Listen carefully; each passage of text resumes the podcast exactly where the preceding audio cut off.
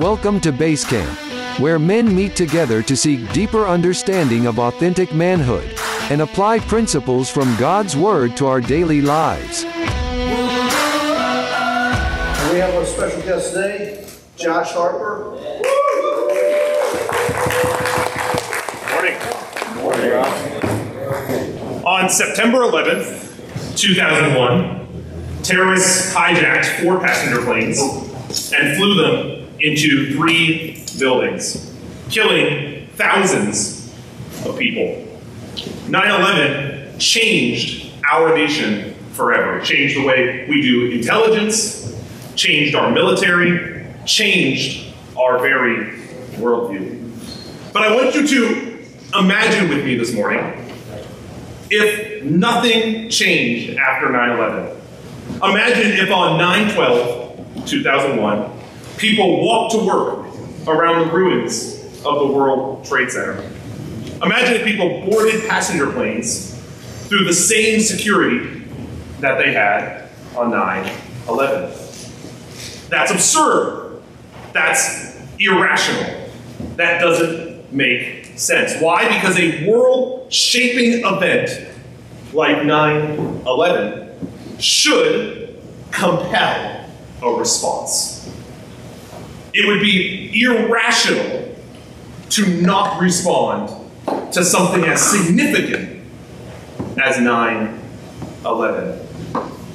And yet, that's how many of us treat the resurrection of Jesus Christ. Many times we walk through our daily life living like the world, getting caught up in the rigmarole of money and power and, and all the things we don't need, forgetting that this cosmos shaping event has happened. And so, our question this morning is how do we respond to the resurrection? How do we, as the men of BCC, respond to the resurrection? I think for many of us, especially if you've grown up in church like I have, or been a Christian for a long time, the resurrection can seem like this distant, mystical, sort of uncertain event. And so this morning, we are going to learn from the first witnesses of the resurrection. We're going to look at Jesus' first followers, and we're going to see how they responded to the resurrection. And hopefully, that will teach us something about how to respond to the resurrection. My prayer this morning is that we can just soak in a little bit of the beauty and amazing, just cosmos shaping implications of the resurrection through their eyes this morning. So, this morning, as we look at our story, we're going to see how Jesus' first disciples reacted to the resurrection. Then we're going to look at the results of that. And finally, we're going to discuss our response. And so today's story picks up where last week's story ended. We have Jesus lying dead in a tomb, a borrowed tomb, and his disciples are scattered. They're afraid. They're anxious. They're uncertain. They're hiding. They're worried.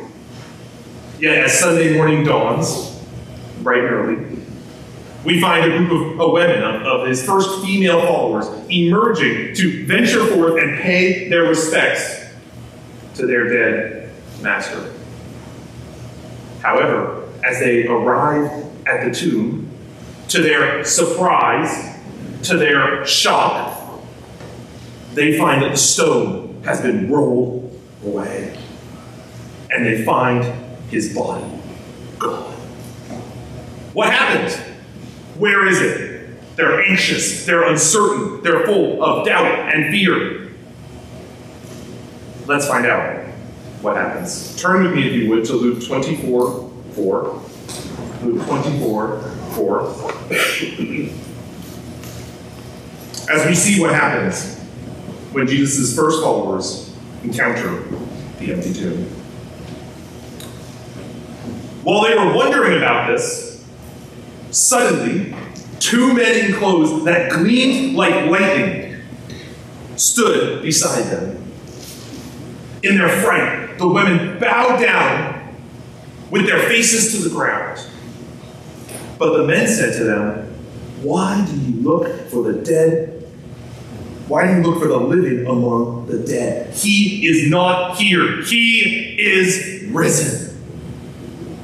Remember how he told you while he was still with you in Galilee the Son of Man must be delivered into the hands of sinful men, be crucified, and on the third day be raised again.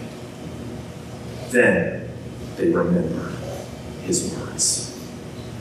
Two divine messengers appear and proclaim to the women the resurrection, and the women remember what Jesus told them he was going to do.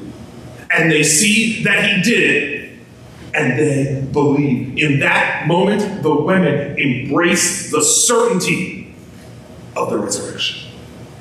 They embrace the certainty of the resurrection. A little later on, we find two of Jesus' disciples heading on the road to Emmaus, a significant journey from Jerusalem to Emmaus. One of them think Cleopas, we don't know the name of the other one. And as they journey along, they are debating intensely what has happened to Jesus, what has happened over the last few days. They're discussing, they're full of uncertainty, they're full of doubt when suddenly a mysterious traveler joins them along the road. And what they are kept from seeing is that this mysterious traveler is Jesus himself. As they walk along, debating what has happened to their dead Lord, their risen Lord walks with them. Let's see what happens when Jesus walks among his uncertain disciples.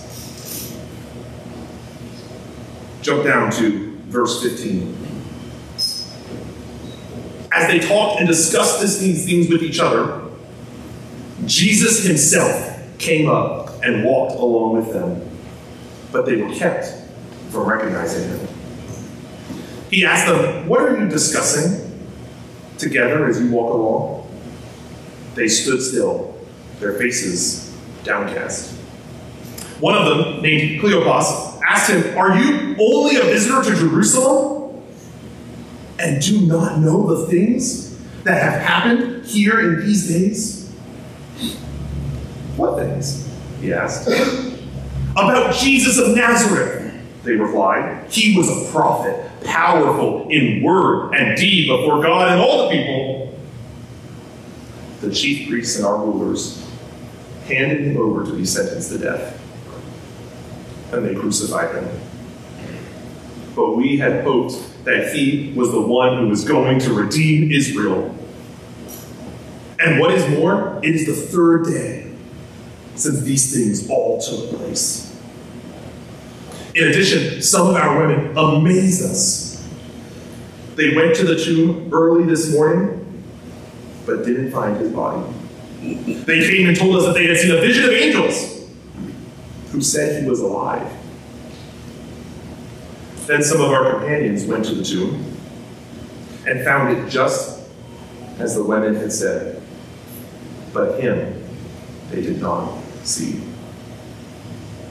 He said to them, How foolish you are, and how slow of heart to believe all that the prophets have spoken. Did not the Christ have to suffer these things and then enter his glory? And beginning with Moses, and the prophets and the Psalms. He explained to them uh, what was said in the scriptures concerning himself. Wouldn't you have liked to be there for that Bible study? When they arrived at the town of Emmaus, the disciples beg Jesus to stay with them, still not knowing who he is. As he comes in and sits down for dinner, he breaks the bread, and in that moment, they recognize their risen Lord. And to their utter astonishment, he vanishes right then. The disciples have seen Jesus. They reflect together on the joy that had been in their hearts when he was speaking to them. And at that moment, they embraced the certainty of his resurrection. At that moment, everything for them changed. The travelers embraced the certainty of the resurrection. Later on, we find all of the disciples gathered together, full, once again, of uncertainty. There's excitement. Peter has seen Jesus, the travelers have seen Jesus, the women have seen angels, but, but no one's really sure what's going on. People are still uncertain. People are still afraid. People are still full of doubt. And as they're now that they are discussing these things, suddenly Jesus himself stands among them. The disciples are frightened. They think it's a ghost. But this is no ghost. This is their Lord, risen bodily at that moment, at that time, standing before them. Let's see what happens. Jump down to verse 38. Verse 38, chapter 24. He said to them, Why are you troubled? And why do doubts arise in your minds? Look at my hands and my feet. It is I myself. Touch me and see. A ghost does not have flesh and bones as you see I have. When he said this, he showed them his hands and his feet. And while they still did not believe it because of the joy and amazement, he asked them, Do you have anything here to eat? They gave him a piece of broiled fish, and he took it and ate it in their presence. He said to them, This is what I told you while I was still with you. Everything must be fulfilled that is written about me in the law of Moses, the prophets, and the Psalms. Then he opened their minds so they could understand the scriptures. He told them, This is what is written. The Christ will suffer and rise from the dead on the third day. And repentance and forgiveness of sins shall be preached in his name to all nations, beginning at Jerusalem. You are witnesses of these things. I am going to send you what my Father has promised, but stay in the city until you have been clothed with power from on high. The disciples, full of uncertainty, are now certain Jesus has risen.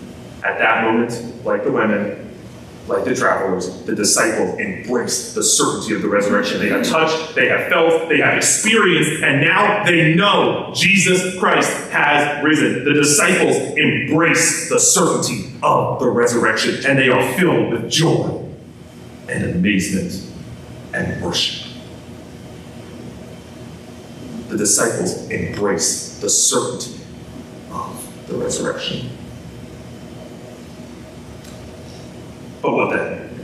So the reaction is to embrace the certainty of the resurrection. But is that it? Do they then go back to fishing or donkey herding or whatever they do throughout their daily routine? No. Because when they embrace the certainty of the resurrection, it changes everything. When they embrace the certainty of the resurrection, they are compelled to proclaim it. They are compelled to proclaim it. We see that. We see that result multiple times. First, the women, upon hearing this divine proclamation, rush back to tell the disciples. They rush back to proclaim to the disciples, and even when the disciples don't believe, they persist in their story. They have embraced the certainty of the resurrection, and they proclaim it. Cleopas and his friend, who to me are the most uh, admirable of this, rush back overnight to Jerusalem, the journey that he just took. I've never walked anywhere overnight much less seven miles. And these guys rush back to Jerusalem. They can't even sleep because they have to go and tell others about what has happened. They have to proclaim the resurrection to the disciples. They embrace the certainty of the resurrection and they rush back to proclaim it. And then we find the disciples themselves. Jesus' final commission to them is not even a choice, it's just assumed. Notice that.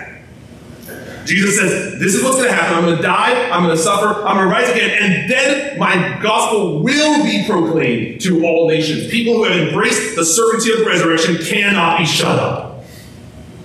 Because if this really happened, it changes everything. the way we work, the way we eat, the way we sleep, the way we treat our families, everything. And so people who have embraced the certainty of the resurrection proclaim it to others.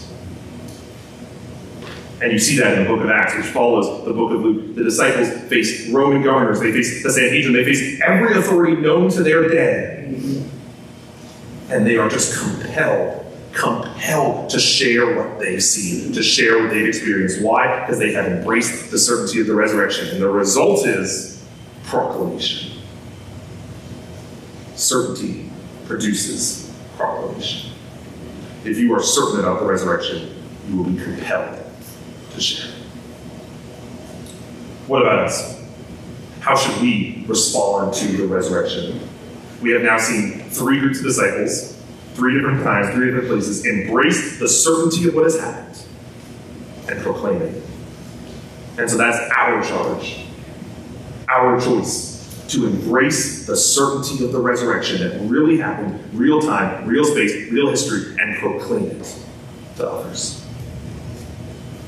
What could this look like in your life? Imagine waking up in the morning so thoroughly having embraced the certainty of the resurrection that you naturally want to walk with your risen Lord throughout the day, and you naturally find yourself sharing with others.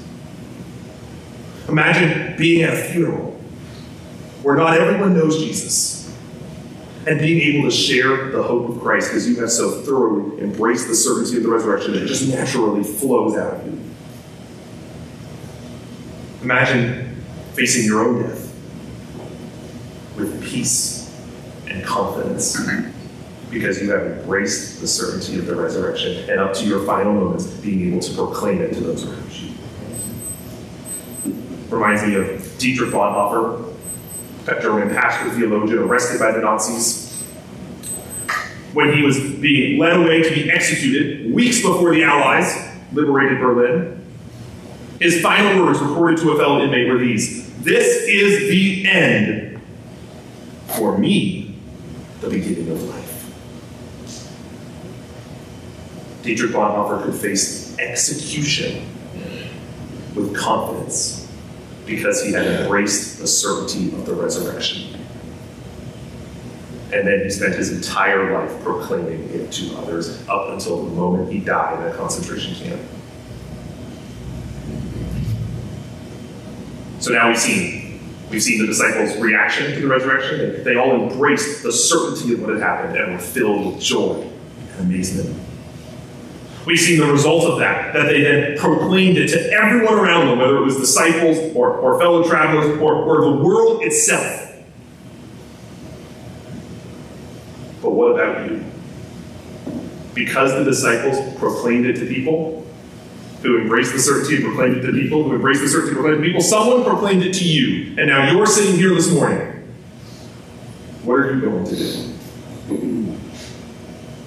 You see, we only have a few choices ahead of us. We now have the same information the disciples did. Thanks to this awesome uh, series through the Gospel of Luke, you now know exactly what Jesus said he was going to do. You know exactly what he claimed to be, and you know exactly what he did. And thanks to this morning's story, you know that he lives. What are you going to do with it? We can go back to living for dead and dying things, pursuing things that give us no pleasure, accumulating things that don't give us wealth. Or we can embrace the certainty of the resurrection and proclaim it to others today. One option seems better by far. That's right. God, thank you for this morning. Thank you so much for just your incredible, incredible life, Lord. The, the fact that your son died on a cross for our sin, Lord, the fact that you rose again, defeating death, defeating sin. Lord, and that that was not a mystical, spiritual, distant event, but a certain event. Lord, we thank you that your early disciples embraced the certainty of the resurrection and then didn't keep it to themselves, but proclaimed it to others. God, I pray for each man here this morning that, Lord, they would know the certainty of your resurrection. They would know that you live, and because you live, they would be compelled to share that with others. Lord, they would share that with people who I will never reach, who Pastor Derek will never reach. Lord, who Pastor Michael will never reach, that Lord, they would proclaim the resurrection, not because they have to, but Lord, because they're compelled to by the fact they have met you. You are so amazing. Lord, please fill us with your Holy Spirit today. Help us to walk with you. Thank you for all these men, Lord, and just the incredible ministry they have to the world. We love you, we praise you. In Christ's name I pray. Amen. Amen.